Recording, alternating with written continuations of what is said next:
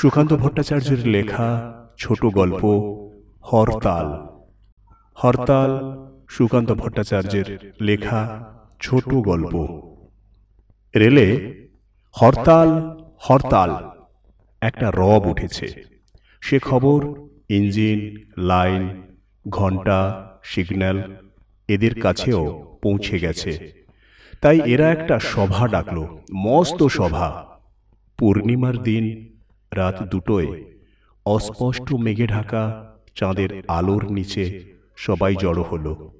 হাঁপাতে হাঁপাতে বিশাল বপু সভাপতি ইঞ্জিন মশাই এলেন।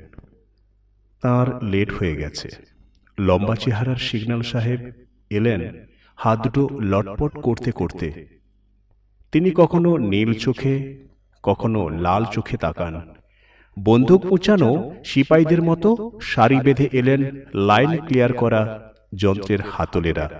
ঠকাটক ঠকাটক করতে করতে রোগা রোগা লাইন আর টেলিগ্রাফের খুঁটিরা মিছিল করে সভা ভরিয়ে দিল। ফাজলামি করতে করতে স্টেশনের ঘণ্টা আর গার সাহেবের লাল সবুজ নিশানেরাও হাজির। সভা জমজমাট। সভাপতি শুরু করলেন ভাই সব তোমরা শুনেছ মানুষ মজুরেরা হরতাল করছে। কিন্তু মানুষ মজুরেরা কি জানে যে তাদের চেয়েও বেশি কষ্ট করতে হয় আমাদের। এইসব ইঞ্জিন লাইন সিগন্যাল ঘন্টাদের জানলে তারা আমাদের দাবিগুলো কর্তাদের জানাতে ভুলতো না। বন্ধুগণ তোমরা জানো আমার এই বিরাট গতরটার জন্যে আমি একটু বেশি খাই। কিন্তু যুদ্ধের আগে যতটা কয়লা খেতুম এখন আর ততটা পাই না। অনেক কম পাই। অথচ অনেক বেশি মানুষ আর মাল আমাদের টানতে হচ্ছে যুদ্ধের পর থেকে। তাই বন্ধুগণ আমরা এই ধর্মঘটে সাহায্য করব।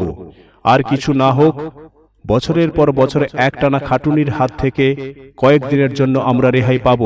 সেইটাই আমাদের লাভ হবে তাতে শরীর একটু ভালো হতে পারে।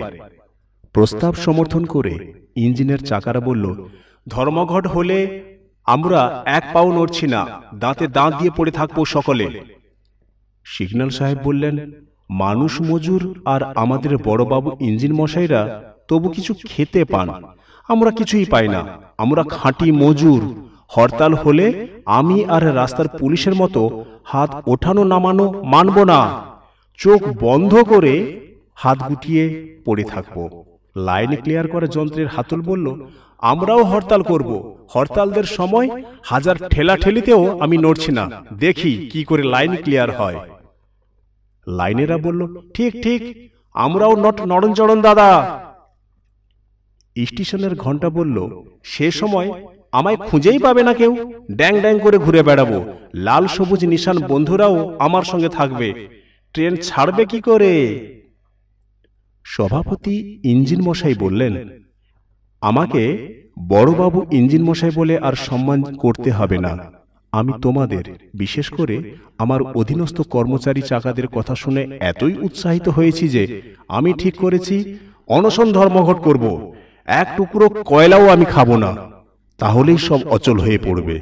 এদিকে স্টেশনের ঘড়ি আর বাঁশি এসেছিল কর্তাদের দালাল হয়ে সভা ভাঙবার জন্যে।